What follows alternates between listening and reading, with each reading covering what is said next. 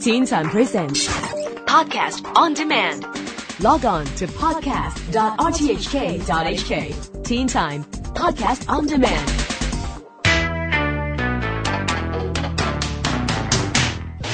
This is the Teen Time Science Blog. I'm Neil Chase. The most amazing technological event in the last seven days was the incredible skydive that was performed from 38 kilometers above the Earth. It happened last weekend and was broadcast live on the web and on many TV channels worldwide too. The Austrian daredevil Felix Baumgartner made the historic jump after many years of preparation.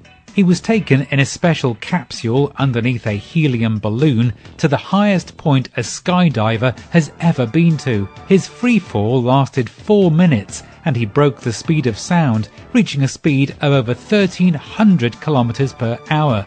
This feat was amazing for many reasons, but mostly because this sort of height had never been attempted before scientists could only estimate what the effects might be when free falling at over the speed of sound and how the body would react.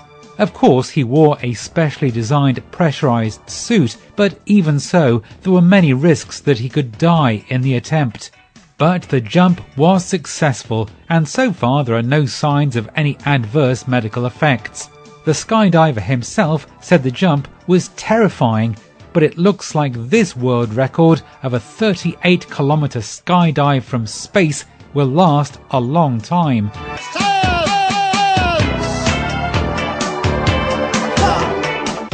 Staying in space, and one highlight next year will be the visit to the Sun of one of the brightest comets ever. The new comet, which astronomers have called ISON, is currently near the planet Jupiter and is heading towards our Sun which it will swing around and then head off back into outer space. Initial calculations estimate that the comet will be so bright that it might even be visible in daylight, and in the night sky considerably brighter than the moon. Comet Ison will be brightest around November and December next year, and the closer it gets to the sun, the longer its tail will become. Comets are thought to be huge chunks of rock and ice that go hurtling through the cosmos at huge speeds. At the moment, it looks like Comet Ison will be visible from everywhere on Earth, but we will have a better idea of its exact path the nearer it gets to us. Oh, and no, there is virtually zero chance of it colliding with planet Earth.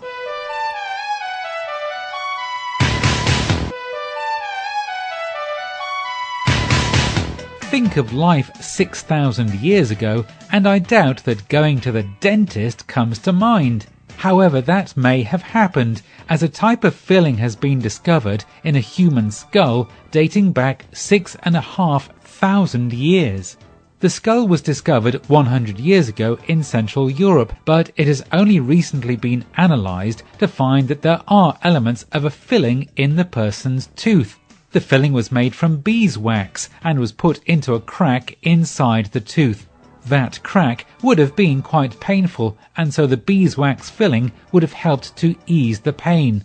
Unfortunately, we have no idea whether there were actually dentists six and a half thousand years ago, and so we don't know if the man went to a dentist with tooth pain or if he just applied the wax into his own teeth but this is one of the earliest examples of any sort of dentistry from that long ago.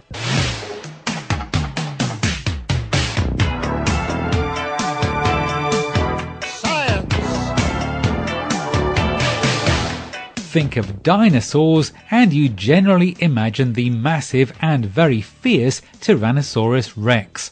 But dinosaurs come in all sizes and shapes, and a new small dinosaur has just been discovered in South Africa.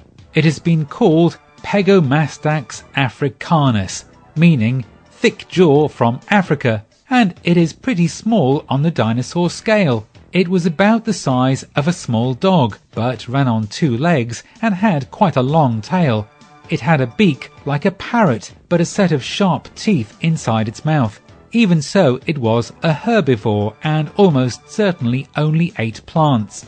Although other dinosaurs of this size have been discovered before, This new one is a completely different species, and that is always exciting to scientists. And that's it for the Teen Time Science blog for this week. I'm Neil Chase, and I'll be back again next week with more from the science world.